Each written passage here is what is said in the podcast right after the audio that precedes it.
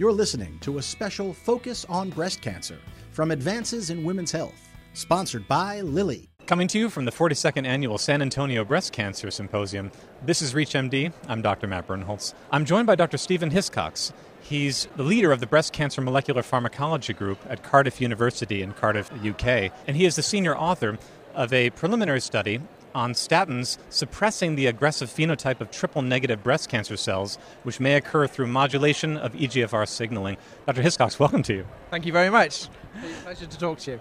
So, this is a fascinating encounter when we're looking through a number of the different studies at the San Antonio Breast Cancer Symposium, in part because it's rare that one comes across two keywords, statins and triple negative breast cancer, in the same poster. Can you talk to us about how this came about?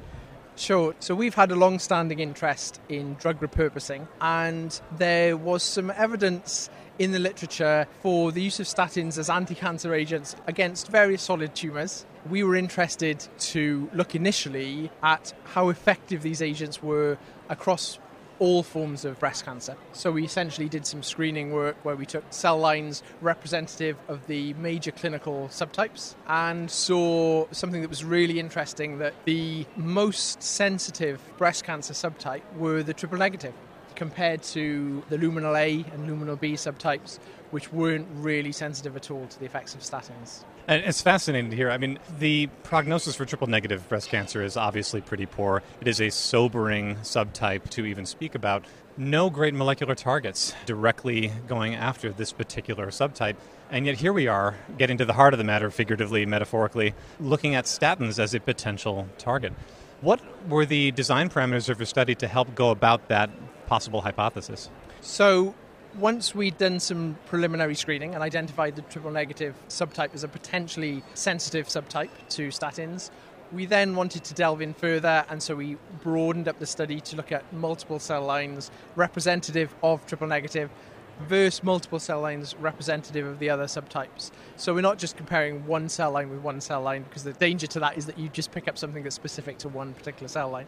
So whilst the data that we present is from the typical MCF7, luminal A versus triple negative MDA231s. We've screened these across a number of different triple negative type models and luminal A and luminal B type models, and we still see this differential sensitivity. The triple negative cell lines are much more sensitive to statin treatment in terms of suppression of growth, but not only growth, but this aggressive phenotype migration, invasion, the things that you really don't want to see in a tumor cell behavior. First, the luminal A. So, we have a lot of preclinical data that would be supportive of our hypothesis that for as unidentified mechanism, the triple negative are more sensitive. We, we think it's to do with EGFR, but we're still kind of investigating the actual mechanism of action for that. Yeah, that's exactly what the next follow up question is yeah. going to be. You've postulated that the EGFR signaling pathway might be involved here. What are the steps that need to be taken to be able to either validate or refute that?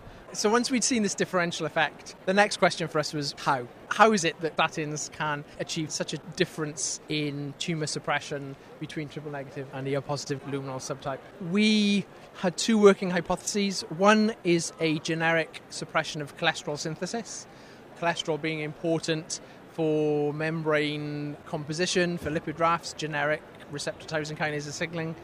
And the other hypothesis was to do with EGFR. Again, utilizing some of the sort of early literature that suggested that the EGFR may be a pathway that's targeted by statins. And so, based on those two hypotheses, we started to investigate membrane composition, EGFR signaling pathway, and the data that we're presenting at this year's San Antonio meeting suggests that in a few models of triple negative breast cancer, it's the EGFR pathway that's attenuated by statin. Now, the exact mechanism of that, we are still unsure about. How is it that statins get into the cell and suppress EGFR signaling? That could be through depletion of membrane cholesterol and thereby interruption of membrane rafts.